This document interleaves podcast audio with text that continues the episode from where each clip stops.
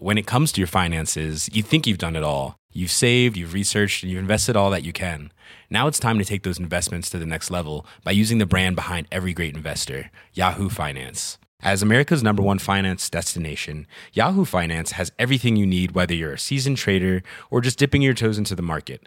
Join the millions of investors who trust Yahoo Finance to guide them on their financial journey. For comprehensive financial news and analysis, visit yahoofinance.com, the number one financial destination, yahoofinance.com. I'm Afua Hirsch. I'm Peter Frankopan. And in our podcast, Legacy, we explore the lives of some of the biggest characters in history. This season, we're exploring the life of Cleopatra. An iconic life full of romances, sieges, and tragedy. But who was the real Cleopatra? It feels like her story's been told by others with their own agenda for centuries. But her legacy is enduring, and so we're going to dive into how her story has evolved all the way up to today. I am so excited to talk about Cleopatra, Peter. Love she Cleopatra. is an icon. She's the most famous woman in antiquity. It's got to be up there with the most famous women of all time. But I think there's a huge gap between how familiar people are with the idea of her compared to what they actually know about her life and character. So, for pyramids, Cleopatra, and Cleopatra's nose, Follow Legacy now wherever you get your podcasts. Or you can binge entire seasons early and ad-free on Wondery Plus. Hi, everybody. Welcome to Dan Snow's History, one of the great stories of American military history now. We're talking to Michel Paradis about the Doolittle Raid. He is a brilliant historian, and he has written the story both of the raid itself and of the remarkable legal aftermath of the raid in 1945 when the perpetrators of war crimes against Doolittle raiders were brought to justice or attempted to be brought to justice in post war Japan. In 1942, the United States had been humiliated by the assault on Pearl Harbor, the surprise attack that had sunk much of the Pacific Fleet at the end of 1941. And President Roosevelt was determined to show the world that America still had offensive capability and was not cowed by its Japanese enemy. A rather charismatic, maverick like figure called Jimmy Doolittle came to Roosevelt with an idea to fly completely inappropriately large bombers, big aircraft off naval vessels, army aircraft off naval aircraft carriers on a one way trip they headed from the Pacific to Japan, to Tokyo, bombed the capital of the Japanese Empire, and then flew off to China and landed slash crash landed in China. Some of those crews never returned from that raid, caught by the Japanese and subjected to brutal imprisonment. It's an absolutely fascinating story, both for the mission itself and the aftermath. If you want to watch documentaries on operations like the Doolittle Raid, please head over to historyhit.com TV. It's like Netflix, but just for history. It is the world leading history channel where you get audio and video all in one place. You can listen to back episodes of this podcast, have a great old time, and you get to watch as much history content as you can consume. Head over to historyhit.tv. And if you want to come and see one of these podcasts being recorded live, we are taking advantage of the opening up of British society and the economy to get in some theatres get packed in close to each other and have a bit of a laugh. We're going to meet each other. We're going to have a beer. We're going to enjoy ourselves. We're all going to have vaccines. It's going to be lovely. Please go to historyhit.com slash tour. We're coming to a city near you if you live in Britain, and it would be great to see there. historyhit.com slash tour. In the meantime, everyone, enjoy Michel Paradis talking about the Doolittle Raid. Michel, thanks so much for coming on the podcast. Yeah, my pleasure. Thank you for having me. This is one of those remarkable stories from the Second World War. Was the Doolittle raid audacious or was it desperate? I think it can be both, can't it? The United States is in a real bad way in 1942. Everywhere in the world, the Allies are being pushed back. The Japanese are bombing Australia at that point, and the United States has literally nothing to show for it other than loss and defeat. The Bataan Death March is in early April. So the idea that you would want to show the public that you could strike back, right? That Japan is not this invincible, unstoppable force is a bit desperate, right? We were desperate to have some success. But I also think it had a legitimate strategic value, right? It was actually the kind of thing you want to do if you're running a politics by other means kind of military operation to show the people of the United States and the allies generally that this is not only a war we must fight and that's worth fighting, but that we can win. And so I think the Doolittle Raid succeeded in doing that, actually, far beyond anyone's expectations. aircraft taking off from an aircraft carrier and striking targets on the land. That's what they're supposed to do. I mean, what's so special about this? Sure, but not at that distance, right? It's still 1942. Planes just don't fly that far. The first trans Pacific flight is only a decade before that.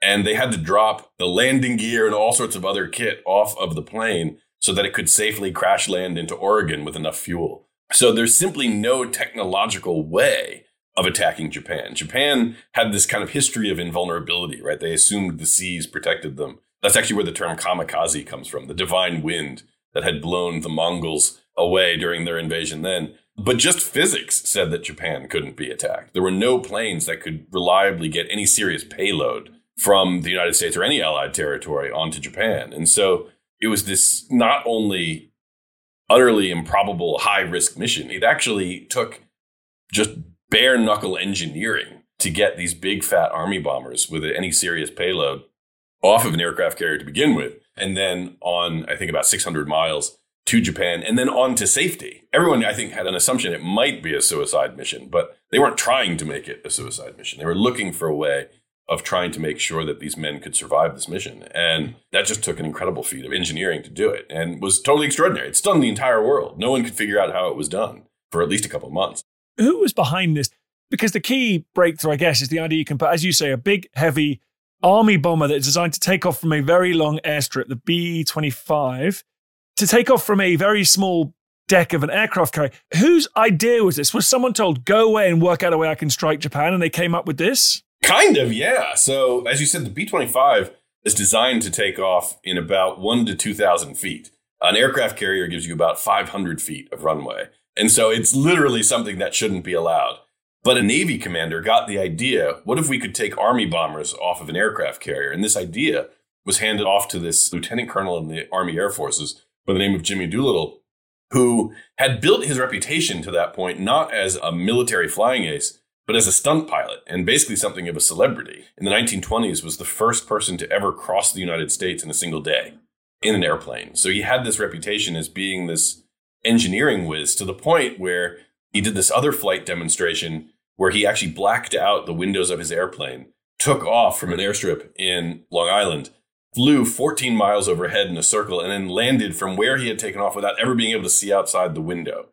And all to prove that basically you could use science and math to fly an airplane. You didn't have to ride a plane like a horse, which is basically the approach that most aviators of his era had taken. And so when this idea came up, can we get airplanes off of an aircraft carrier? He's asked, is this possible? And his first answer is, no, but let me work on it. And he comes up basically with a number of engineering tricks that essentially turn these planes into flying gas cans. He rips out every piece of equipment that is not necessary for it to land or drop a bomb and replaces that with bladders, gas cans, any number of workaround techniques. They have to take off all the defenses on the plane, including the pyrotechnics, because if you're flying a gas can, the last thing you want is a flare to go off and to ignite the plane in midair. And just engineers piece by piece around the problem, literally ounce by ounce, pound by pound, and at the same time is drilling his pilots on how to try and get these planes off the ground as quickly as possible. And when they finally dropped these planes by crane onto this aircraft carrier, the best his crews had been able to do at that point was still like 100 to 50 feet too long. And so they were hoping, basically against hope, he could do it. And he was the first plane off the deck. But they were basically hoping that the headwind would give them that little extra bit of lift so that they could actually pull this crazy mission off. Yeah, steaming into a good brisk headwind should give you a little bit of extra. Like you can tell that the 1942 things weren't going so well because for the services to lay aside their inter-service rivalry like that, invite army aircraft onto a naval asset, they must have thought they're going to lose the war. Yeah, people felt a bit chapped. There's some great stories of the Navy looking at these aviators kind of ambling on to the USS Hornet, the aircraft carrier, dressed in all manner of shirts and shoes and jackets, and they're all there in their pressed navy whites, being like, "Oh my god, we've let the vandals onto the ship." I mean, in the British tradition, the Fleet Air Arm, wowee. Yeah. To allow Army Air Corps guys on board, that's a hell of a thought. What I do find so fascinating about wartime, whether you're talking about the Dam Busters raid, whether you're talking about the Doolittle raid, is there is something so remarkable about that sense of purpose and the overcoming of challenges. Now, whether it's the Manhattan Project or getting a B 25 to take off in half the length, and I often wish that kind of spirit could be employed in a current climate crisis, for example, like COVID. You've just got to get this job done. And you have all the political, financial, and engineering wherewithal to make this thing happen. I find it very inspiring. Yeah, it really is. It's that sense of mission, right? That we're often in our semi comfortable, even during COVID, bourgeois lives. We don't get to enjoy that sense of mission and purpose that they were able to really just exploit to do extraordinary things, literally things that were under the laws of engineering and math and physics at the time should have been impossible. No one expected it to even be remotely possible. And yet you have this massive period of innovation, technical, I would also say as well as like political and moral that happens over this brief four year period in the middle of the 20th century. That really is just an endless resource, for me anyway, of fascination and human drama and what people are really capable of when they have, as you said, that kind of just sense of purpose. All the cards are on the table. We need to get this done. And they do get it done. They take off. Does every single aircraft manage to get off the deck? Which aircraft carrier was it again? Because there weren't many around in that period. That's right. And the Navy was pretty touchy about risking two of its aircraft carriers, actually, which were part of the task force, on what was essentially seen as a stunt. But yeah, the USS Hornet, they're spotted by a Japanese picnic boat. So they end up having to take off 12 hours and hundreds of nautical miles further away from Japan than they were anticipating. And at 8.15 in the morning, Doolittle gets his plane off, as do the remainder. All 16 planes make it up into the air. There's some footage from the other aircraft carrier of it, though, and it was skin of your teeth. One of the planes basically goes off the deck, starts just going right down. You feel like its landing gear about to just skim the top of the water, and then it just pulls up dramatically. And not only all take off, they all make it to Japan. Not a single plane is shot down. And not only do none of them get shot down, all of the crews have an opportunity to get to safety. There was supposed to be a landing strip in China that never materialized, so they all end up crash landing, primarily when they run out of fuel. But it takes days before even those who are captured get captured. But even that's a minority, right? Only two crews end up getting captured by the Japanese. All the rest make it to freedom with only three fatalities. It's incredible. 69 men altogether make it back home to the United States safely and become really the greatest and sort of most celebrated American heroes of the war to that point. While you mentioned the Hornet, the Hornet was at Midway subsequently, wasn't it? And what an extraordinary year the Hornet would end up having. What about the damage done in Japan? How effective was the raid, or was it just purely a political statement, like Churchill's famous raid on Berlin towards the end of the Battle of Britain in 1940? A bit of that. As a purely tactical matter, the raid had very little effect. It was surprisingly accurate, though. They actually were able to hit various military installations. The Mitsubishi engine factory got hit. But the psychic effect of it was, I think, far more significant than the material effect because one of the things I try to recount in the book is the raid from the standpoint of the Japanese. How did they receive this attack on their mainland? And it's not only the first time Japan is attacked from abroad, there are these stories of people like in downtown Tokyo just looking up at the sky, seeing these fat, green, glass nosed army planes just zipping around entirely unmolested by the Japanese Air Force. And it was this sense not only of, oh my God, we're vulnerable to attack, but oh my God, the army can't protect us, right? They're doing nothing. These planes are being able to fly freely around Tokyo as if they're just there for an air show. And that had an incredible impact on Japan's strategic outlook going forward. They end up making a number of disastrous decisions throughout the war, including the Battle of Midway, directly provoked by the essentially psychic successes of the Doolittle raid. Yeah, because Japanese strategy was all over the place at that stage anyway, right? They couldn't work out where they wanted to push into the Indian Ocean or Northern Australia. So Doolittle Raid drags their vision back to the Central Pacific, right?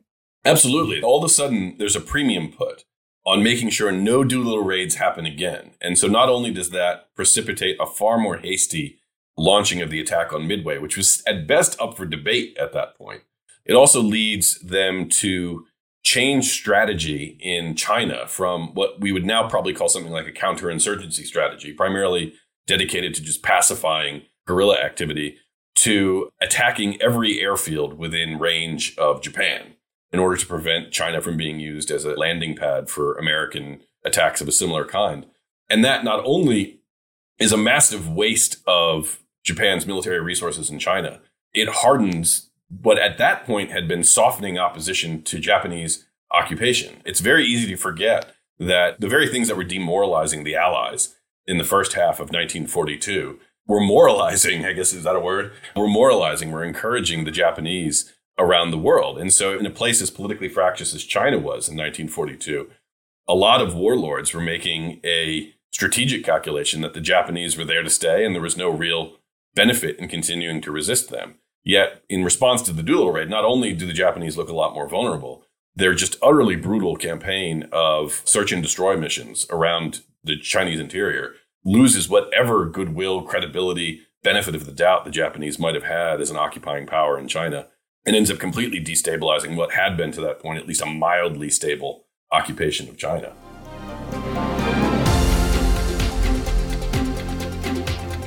You're listening to Dan Snow's History. We're talking the Doolittle Raid.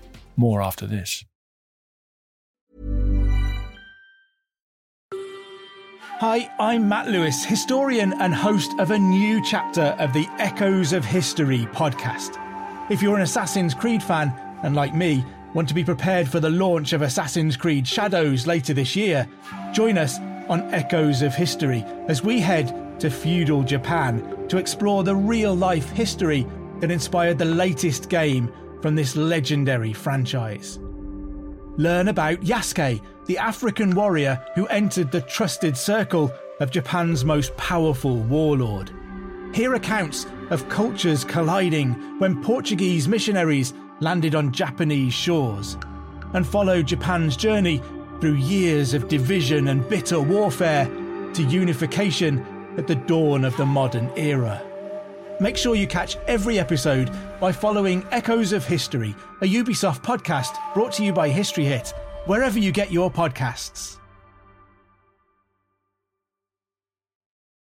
Jewelry isn't a gift you give just once. It's a way to remind your loved one of a beautiful moment every time they see it. Blue Nile can help you find the gift that says how you feel and says it beautifully with expert guidance and a wide assortment of jewelry of the highest quality at the best price. Go to BlueNile.com and experience the convenience of shopping Blue Nile, the original online jeweler since 1999. That's BlueNile.com to find the perfect jewelry gift for any occasion. BlueNile.com. Even on a budget, quality is non-negotiable. That's why Quince is the place to score high-end essentials at 50 to 80% less than similar brands. Get your hands on buttery soft cashmere sweaters from just 60 bucks, Italian leather jackets, and so much more. And the best part about Quince, they exclusively partner with factories committed to safe, ethical, and responsible manufacturing. Elevate your style without the elevated price tag with Quince. Go to quince.com slash upgrade for free shipping and 365-day returns.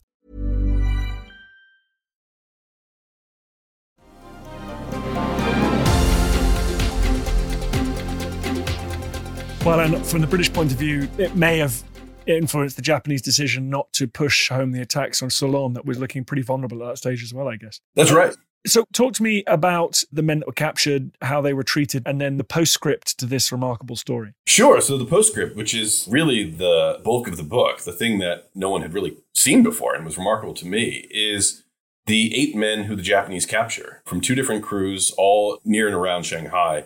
They're taken into custody by the Japanese Kempeitai, which is their secret police, where they're tortured brutally. They're subjected to the waterboard, they're subjected to sleep deprivation, isolation. One of the raiders who I write about and focus on specifically in the story is being questioned and is refusing to talk. And so his interrogators grab him, pin him to the ground, put a broom handle behind his knees, make him kneel, and then stomp on his thighs to essentially leverage the joints in his knees apart. So it's some really grisly, grisly stuff. They're brought back to Tokyo, held incommunicado, continue to be ruthlessly interrogated by the Kempeitai, and ultimately, for a combination of sort of fascinating political reasons, the Japanese government decides to conduct a show trial of the Doolittle Raiders, accuses them of perpetrating war crimes and atrocities against the Japanese, and sentences them all to death. Ultimately, the emperor, this is by the fall of 1942, so the tide has turned decidedly in the war, and Japan's momentum has been broken. And so the emperor, as a matter of political grace, decides not to execute five of them. Three are shot. The other five are put into solitary confinement where they suffer severe malnutrition. One ultimately does die a year later of beriberi. And the remainder are rescued in August of 1945 in a completely miraculous operation where everyone in the United States, including their families, had been led to believe they were dead. And all of a sudden, here is Lazarus back from the grave, found in a prisoner of war camp in China.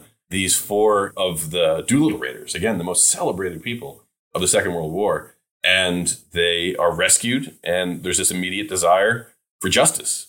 And there's this premium put on finding the Japanese responsible for the torture, murder, and mistreatment of the Doolittle Raiders. And that's sort of the, the fascinating story that I try to tell this kind of legal drama set in the immediate aftermath of World War II. Well, without taking me through every twist and turn, because we don't have time, sadly, is there a tension between trying to make this a legal process and those who wanted to mete out rough justice? That is the tension. And that's in a sense the essence of the story is this balance between justice and revenge. Can you actually provide justice some level of fairness to your enemies? And that was by no means a foregone conclusion in 1945 Stalin, quite famously at the Tehran conference, proposes creating a list of the top 50,000 Nazis and just shooting them on sight as a way of dealing with the post war war criminal issue. So the idea that you would hold trials and actually try and make them fair trials for your enemies is just this remarkable effort. It, it is an effort. And that's one of the things that I try to convey in the book, what a genuine effort this is to see if you can balance justice and revenge, even when someone who is not only your enemy, but is accused of committing atrocities against the most celebrated heroes from your countries. Did they manage to find the particular torturers involved in the case? In many cases, yes. One of the fascinating things that I got to explore is how they tried to figure out who was responsible for the torture and murder of the Doolittle Raiders. And in one sense, the problem is overdetermined, right? Everyone from the emperor down to some thuggish guard in the Nanking military prison was in one way or another responsible for what happened to the Doolittle Raiders. And so, what these US Army lawyers who've been deployed to Shanghai to investigate this case ultimately decide to do is they find the Japanese lawyers and judges. And they say that the Japanese lawyers and judges who presided over that show trial back in August of 1942, they are the ones who are most responsible for the torture and murder of the Doolittle Raiders. And one of the fascinating things that happens in the course of the trial in 1946 is that you have this very live, very philosophical debate over what is fairness. And it's all happening between army lawyers in a makeshift war crimes trial being conducted in Shanghai. And it's a remarkable story in thinking about not only how people reckon with the present and reckon with accountability, but reckon their desire for revenge with the desire for justice. It's this remarkable story of people actually growing, of humanity growing in real time. Because when Stalin proposed executing the top 50,000 Nazis, it was a little brutal. and Roosevelt was reportedly supposed to have said, well, Joe, wouldn't 49,000 be enough? But he wasn't wrong as a matter of history, right? Revenge against your enemies dates back at least to Julius Caesar hanging the king of the Gauls. And the idea that we would extend something as basic as the golden rule to our enemies in war, it took doing. It took a kind of revolution in human thought that this trial, at this incredibly crucial moment, ended up playing this pivotal role in identifying individual human rights, human dignity, the right to a fair trial as something that is shared by all. It's not just something that we enjoy in the United States as part of the American way or in Britain as the subjects of the Queen, but it's something that all people all around the world enjoy by simple virtue of being human beings.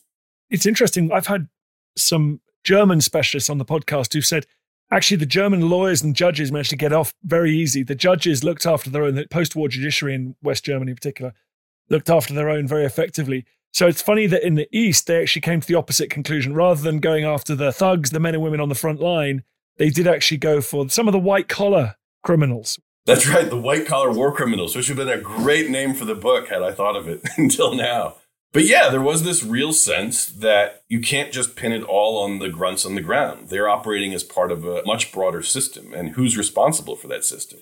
It's not that abstract that no one's responsible. And more often than not, it's the people who are supposed to be providing moral and ethical leadership in the society, like lawyers, like judges, who actually bear the most responsibility because they normalize and, at a minimum, turn a blind eye to and facilitate the crimes of the people who are much more on the ground and willing to get their fingers dirty.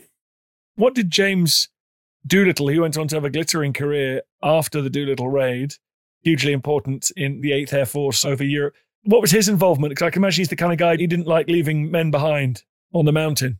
It's a great question. So, right after he lands in China and actually makes it to safety inside of Kuomintang, China, he goes on a search for these eight lost doolittle the eight captured doolittle and is essentially offering bags of cash to anyone who is willing to help them escape from Japanese custody, but ultimately fails.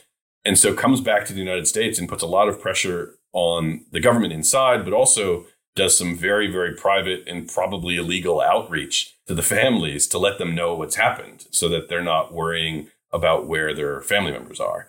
And so he takes it very personally and to the point that even after the war, one of the four men who I just mentioned who get liberated in August of 1946, one of them is so sick he's actually not allowed to leave China. He's basically on the verge of death. They think he's actually dead when they first find his body. He gets put into these hospitals in China, these army hospitals. And when he starts waking up a month later, he starts telling people he's one of the Doolittle Raiders. And everyone thinks he's completely insane, right? Because he's not the first shell shocked airman to claim that he had been tortured by the Japanese and was originally this great American hero before being put in the hospital. And he basically gets lost in the army bureaucracy for months and months on end. He gets taken to a mental hospital in San Francisco, where again, he's put as an uncategorized mental case, is the name on his file. He attempts suicide, and as a consequence of that, he's taken to a maximum security mental hospital in Iowa while all of this is happening, no one knows where he is. No one can figure it out. And so Jimmy Doolittle actually personally starts working the machinery of the army to find out where George Barr, where he's at, and ultimately finds him in this hospital and goes right before our Thanksgiving holiday in 1945. And the way George Barr tells it, he just bounds into the visitor room, all bubbling over with energy, right? With this great celebrity. Everyone in the room knows who this guy is. And just says, Hey, George, how you doing? And just shakes his hand and you know George Barr has tears in his eyes because it's the first time in three months at that point that anyone believes he is who he knows he is. And it's also, in George Barr's case, the first time he is actually confident he's out of Japanese custody because the treatment he's receiving by all these people who refuse to believe he is one of the Doolittle Raiders convinces him that he's actually part of some elaborate Japanese ruse and that the middle of Iowa is actually the middle of China. And they've created this essentially Potemkin hospital in order to torture him further. He's having a real mental crisis. And this moment when he just sees Jimmy Doolittle, he, for the first time, feels that he's home. And it's this just utterly beautiful moment. And Jimmy Doolittle really just cared. Like a lot of commanders, not all by any means, but like some of the great commanders of World War II really understood his responsibility to these young men, barely men, as having a role of being almost a surrogate father, right? To look out for their best interests, to make sure that he leaves no men behind, and not just literally, but also in the spiritual sense. Amazing. And just briefly, what happened during the trial? What happened to the Japanese lawyers and judges that were put on trial? The book basically tell this courtroom drama of who is responsible for the torture and murder of the Doolittle Raiders. And without getting too many spoilers out, so hopefully your readers will actually enjoy the story. They're all convicted, but not necessarily in the way people might expect. And this in turn leads to a massive controversy, a political controversy in the United States where you actually have members of Congress demanding that the trial be redone, violating the double jeopardy principle. And the army is essentially forced to evaluate whether or not punishing these men for putting on an unfair trial essentially requires us to put on an unfair trial. And it's an amazing opportunity where people have to really reckon with do we actually care about these values? Are these values we're actually willing to stand up for when it's hard? And that's really, again, one of the broader themes of the book is people under a lot of political, physical stress testing themselves to see if they're willing to do what's right when it's hard. Well, important universal themes there. Thank you so much, Michel, for coming on the podcast. What's the book called? Last Mission to Tokyo in bookstores now. Go and get it, everybody. Thank you very much. I feel the hand of history upon our shoulders.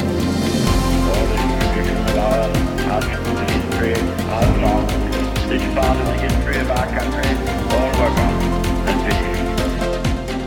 hope you enjoyed the podcast. Just before you go, bit of a favor to ask. I totally understand if you don't want to become a subscriber or pay me any cash money. Makes sense. But if you could just do me a favor, it's for free. Go to iTunes or wherever you get your podcast. If you give it a five star rating and give it an absolutely glowing review, purge yourself, give it a glowing review. I'd really appreciate that. It's tough world out there, law of the jungle out there, and I need all the fire support I can get. So that will boost it up the charts. It's so tiresome. But if you could do it, I'd be very, very grateful. Thank you. Hey, it's Danny Pellegrino from Everything Iconic. Ready to upgrade your style game without blowing your budget? Check out Quince. They've got all the good stuff shirts and polos, activewear, and fine leather goods, all at 50 to 80% less than other high end brands. And the best part? They're all about safe, ethical, and responsible manufacturing.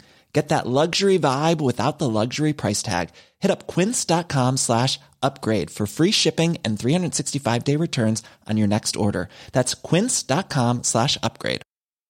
When it comes to your finances, you think you've done it all. You've saved, you've researched, and you've invested all that you can. Now it's time to take those investments to the next level by using the brand behind every great investor, Yahoo Finance. As America's number one finance destination, Yahoo Finance has everything you need, whether you're a seasoned trader or just dipping your toes into the market. Join the millions of investors who trust Yahoo Finance to guide them on their financial journey. For comprehensive financial news and analysis, visit yahoofinance.com, the number one financial destination, yahoofinance.com. Thank you for listening to this episode of Dan Snow's History Hit. Please follow this show wherever you get your podcasts. It really helps us, and you'll be doing us a big favour. Don't forget, you can also listen to all of these podcasts ad free and watch hundreds of TV documentaries when you subscribe at historyhit.com slash subscribe. As a special gift, you can also get your first three months for just £1 a month when you use code Dan Snow at checkout.